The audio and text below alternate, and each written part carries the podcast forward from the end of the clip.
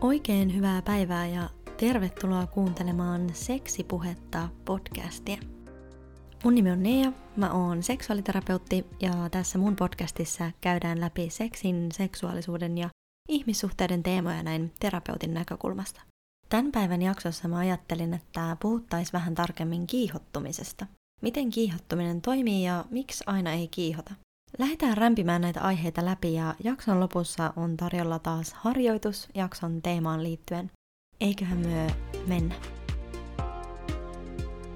Lähdetään liikkeelle siitä, että mitä kiihottumisessa oikein tapahtuu.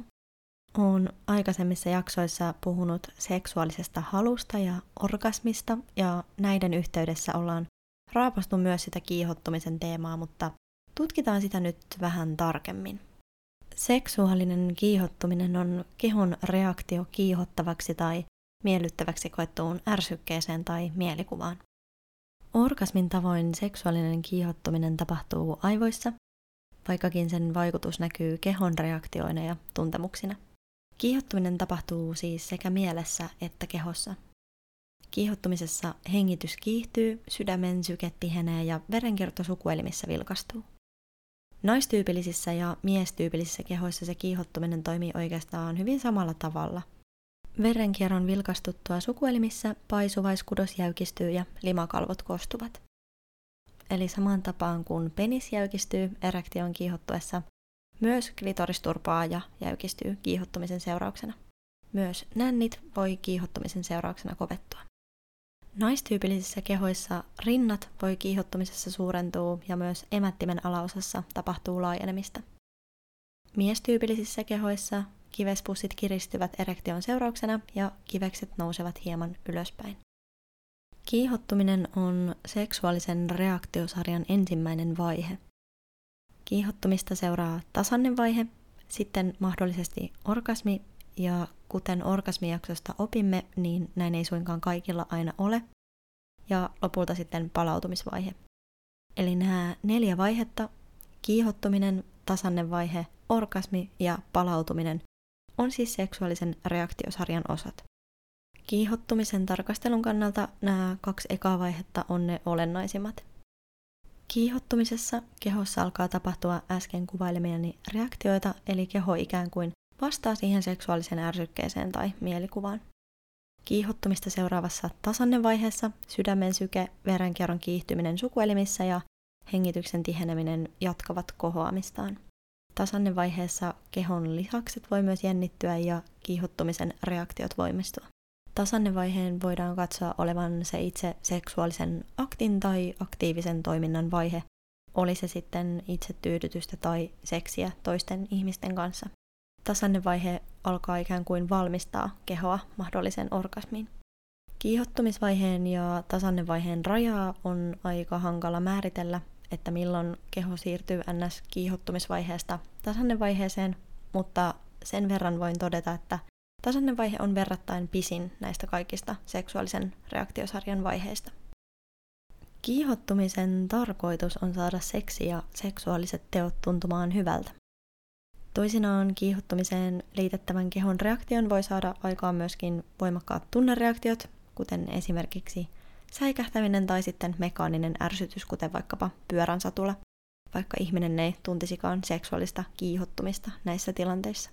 Tämä havainnollistaa mun mielestä hyvin sitä, että meidän keho kyllä reagoi ärsykkeisiin niin sisäisiin kuin ulkoisiinkin, mutta seksuaalinen kiihottuminen on sitten mielen ja kehon yhteispeliä, Eli ne kehon reaktiot ei yksinään kerro välttämättä kiihottumisesta.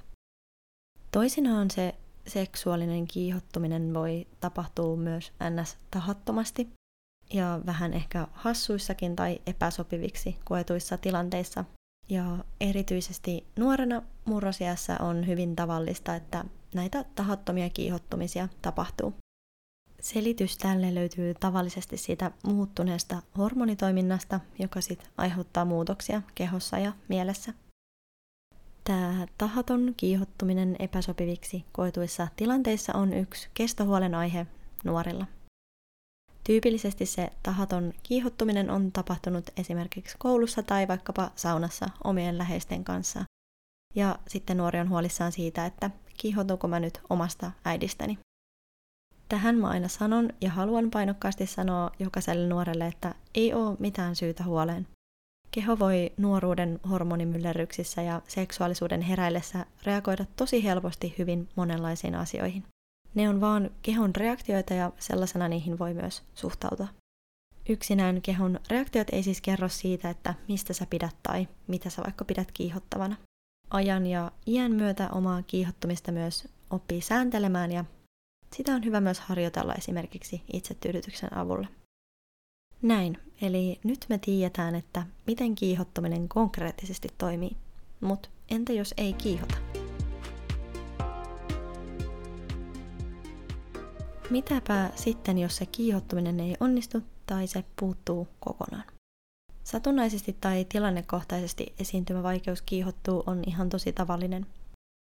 Kuten seksuaalinen halu ja orgasmikin, niin myös kiihottuminen on tosi herkkä reagoimaan stressiin, huoleen, väsymykseen, häpeään, luottamuspulaan, traumataustaan, syyllisyyden tunteisiin tai sit vaan yksinkertaisesti tilannetekijöihin tai mielessä pyöriviin asioihin. Kiihottumisen puuttuminen voi johtua erilaisista fyysisistä tai psyykkisistä sairauksista tai vaikkapa lääkityksistä, mutta kiihottumisen puuttuminen voi olla myös ns. itsenäisesti syntynyt. Kiihottumishäiriöiksi luokitellaan puolestaan kiihottumisen vaikeudet silloin, kun ne ovat jatkuvia, toistuvia ja vaikeuttaa seksielämää. Naistyypillisen kehon kiihottumishäiriössä emätin ei kostu eikä laajene riittävästi, jolloin se seksi toisten kanssa tai itsetyydytys ei tunnu hyvältä tai voi tuottaa kipua. Myös vaihdevuosien yhteydessä hormonitoiminnan muutokset voi aiheuttaa emättimen kuivuutta ja vaikeuttaa kiihottumista. Miestyypillisissä kehoissa kiihottumishäiriöissä erektio estyy tai sitä on vaikeuksia ylläpitää, jolloin tyydyttävä seksuaalinen toiminta vaikeutuu tai estyy. Erilaiset sairaudet ja lääkkeet voi myös aiheuttaa erektiohäiriöitä. Tällöin puhutaan niin sanotusta elimellisestä erektiohäiriöstä. Psyykkisperäisen erektiohäiriön syynä voi sitten puolestaan olla esimerkiksi stressi, masennus, jännitys tai sitten suorituspaine.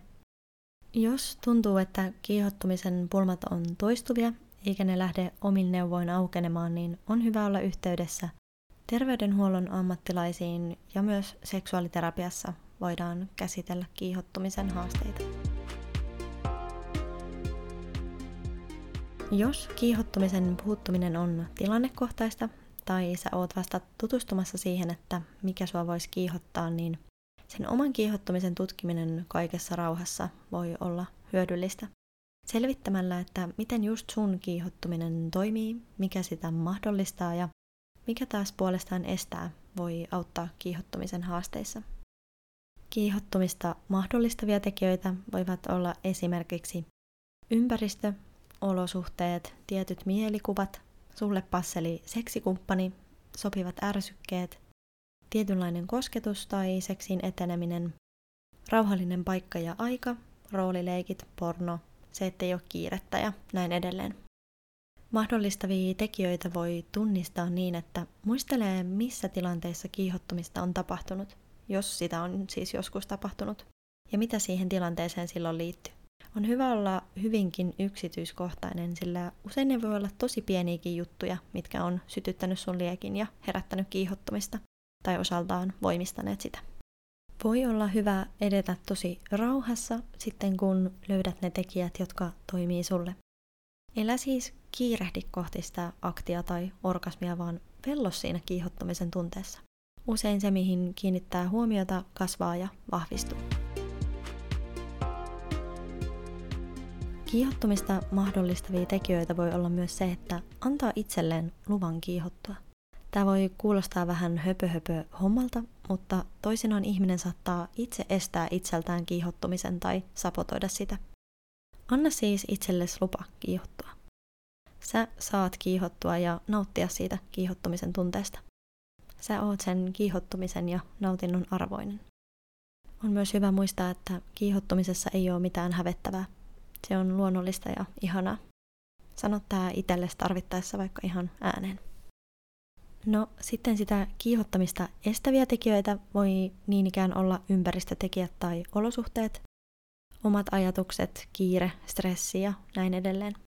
Estäväksi tekijäksi voi muodostua myös tosi helposti sellainen kielteinen kehä, jolloin joskus tai jossain tilanteessa kiihottuminen ei ole onnistunut toivotulla tavalla ja seuraavalla kerralla jännittää ja stressaa, että onnistuuko se tällä kertaa.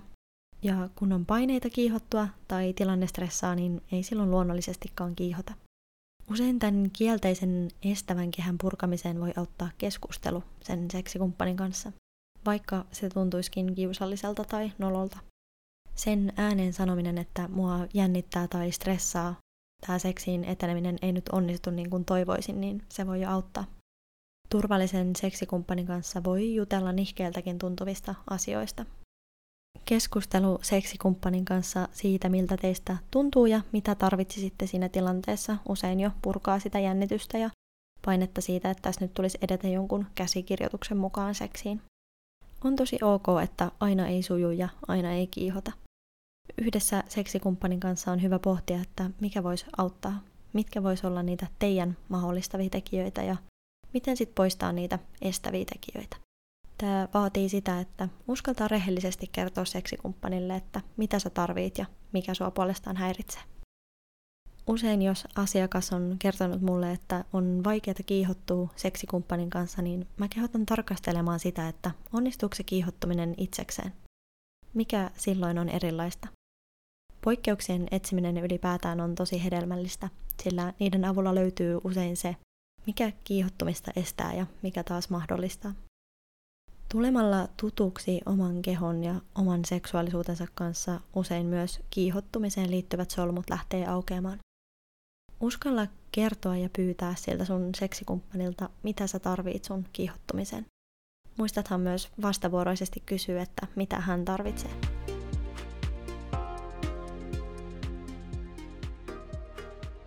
On hyvä myös muistaa, että toiset kiihottuu usein ja helposti ja toisella se voi vaatia vähän enemmän aikaa ja vaivaa.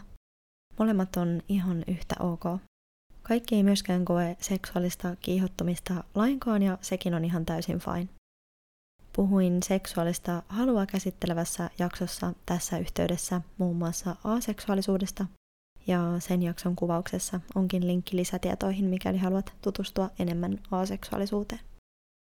Tutkimusmatkalla kiihottumiseen mä kannustaisin ennakkoluulottomasti tutkimaan mielikuvia, fantasioita ja sun kehoa.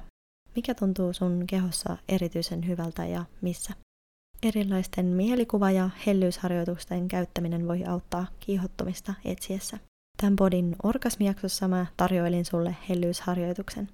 Sitä voi hyödyntää paremmin kuin hyvin myös kiihottumisen haasteissa, joten jos se tuntuu susta hyvältä ajatukselta, Suosittelen kokeilemaan hellyysharjoitusta. Okei, eli nyt me tiedetään, että mikä voi auttaa, jos kiihottuminen ei onnistu tai se puuttuu. Kiihottumisen teemaa voi liittyä tosi paljon myös häpeää ja tabuja. Tässä yhteydessä törmätäänkin usein siihen pohdintaan, että no, mikä sit saa kiihottaa? Ihmiset kiihottuu hyvin eri asioista ja mieltymyksiä on ihan yhtä paljon ja monenlaisia kuin meitä ihmisiäkin on. On hyvä muistaa, että mieltymysten kohteet ei ole valintakysymyksiä. Kiihottumisesta on hyvä tietää myös se, että usein ns. kielletyt asiat tai sellaiset asiat, joihin liittyy jotain jännitteitä tai vaikkapa tabuja, koetaan kiihottaviksi. Tämä on hyvin tavallista. Usein sellainen after-kiihottuminen morkkis voi iskeä laukeamisen jälkeen ja sitten pohtii, että hyi, että onpa likainen akka, että mistä mä just haaveilin, että oliko toi muka musta äsken kiihottava. On hyvä tietää, että tämä tunne on aika yleinen, vaikka mitään syytä morkkisteluun ei ole. Kiihottumisen polttoaineena mielikuvat ja fantasiat ei tunne eikä tottele rajoja tai yhteiskunnan sääntöjä. Ja mun mielestä hyvä niin, sillä se tekee fantasioista ja mielikuvista just siksi niin ihanat, sillä niissä kaikki on mahdollista. Kiihottumisessa ei ole mitään likasta, tulipa se minkälaisesta mielikuvasta tahansa. On hyvä tietää myös se, että vaikka mielikuvan tasolla jokin asia tuntuisi kiihottavalta, se ei suoraan tarkoita sitä, että sen haluaisi käyvään toteen tosielämässä. Esimerkkinä tästä on se, että vaikkapa joku voi kokea raiskausfantasian tosi kiihottavana, mutta se ei kuitenkaan tarkoita sitä, että ihminen haluaisi tulla oikeasti raiskatuksi. Ajatukset ja mielikuvat eivät siis kerro suoraan todellisuudesta ja sellaisena niihin on myös hyvä suhtautua. Jokaisella on lupa omiin fantasioihin ja kiihottaviin mielikuviin. Eli kun pohditaan, että no, mistä nyt oikein saa kiihottua, niin vastaus siihen on, että ihan mistä tahansa. Mistä tahansa on lupa kiihottua. Oli ne fantasiat ja kiihottavat mielikuvat sitten mitä tahansa, niin sulla saa olla niitä. Ajatukset ei satuta ketään eikä niistä myöskään ketään rangaista. Tässä kohtaa on hyvä toki muistaa, että vaikka fantasioida ja kiihottua saa mistä vaan, niin kaikkia fantasioita ei voi toteuttaa tosielämässä, jos ne on vahingollisia itselle, toisille tai ympäristölle. On hyvä pitää siis mielessä, että ajatukset ja fantasiat on eri asia kuin teot. Jos susta tuntuu, että seksuaaliset mielikuvat tai fantasiat muuttuu pakottaviksi tai ahdistaviksi, niin niistä voi olla hyvä käydä juttelemassa ammattilaisen kanssa esimerkiksi seksuaaliterapiassa. Kiihottumiseen voi liittyä myös erilaiset fetissit. Fetissillä tarkoitetaan kiihottumisen ja seksuaalisen mielenkiinnon kohdistumista tosi voimakkaasti johonkin asiaan, esineeseen tai vaikkapa materiaaliin.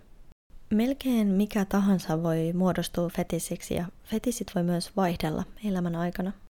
Omien mahdollisten fetissien tiedostaminen ja tutkiminen voi olla hyvin antoisaa ja avartaa nautintoa ihan uusiin ulottuvuuksiin.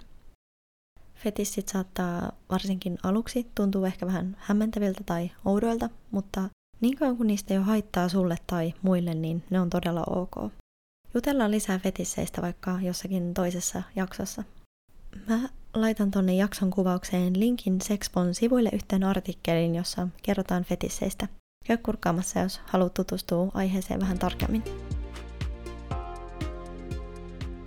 Noin, nyt ollaan taas päästy siihen pisteeseen, että on harjoituksen aika.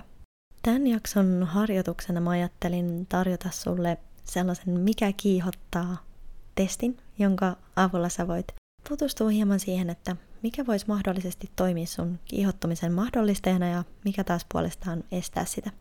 Tämän harjoituksen tarkoituksena on herätellä pohtimaan, että miten sun kiihottuminen toimii. Seuraavaksi mä luettelen sulle väittämiä, joihin sä voit pohtia vastausta mielessäsi, että pitääkö tämä väittämä sun kohdalla paikkansa vai ei vai jotain siltä väliltä. Nämä väittämät kuuluu seuraavasti. Jos kaikki ei ole juuri niin kuin haluan seksin aikana, minun on vaikea kiihottua. Kun olen kiihottunut, pienikin häiriötekijä tai asia voi lopettaa kiihottumiseni. Minun täytyy voida luottaa seksikumppaniini täysin, jotta voin kiihottua. Jos pelkään, että kiihottumisessani tai orgasmin saamisessa kestää liian kauan, kiihottumiseni estyy. Joskus kiihottuminen ujostuttaa minua tai olen liian tietoinen itsestäni seksitilanteessa, jolloin kiihottumiseni estyy. Joskus pelkästään jo se, miltä toinen tuoksuu, voi alkaa kiihottaa minua. Seksin harrastaminen tavallisesta poikkeavassa paikassa tai tilanteessa kiihottaa minua. Kun ajattelen jotakuta tai jotakin, mikä on minusta seksikästä, kiihotun. Tietyt hormonikierron vaiheet nostavat kiihottumistasoani. Kiihotun siitä, että joku haluaa minua seksuaalisesti. Pohdi, pitääkö nämä väittämät sun kohdalla paikkansa vai ei. Mitä sä voit oppia niistä? Voit myös keksiä omia väittämiä ja tutkia, että mitä ne sussa herättää. Tätä harjoitusta voi käyttää myös seksikumppanin kanssa keskustelun pohjana tai herättelemään sitä, että mikä teitä kumpaakin kiihottaa.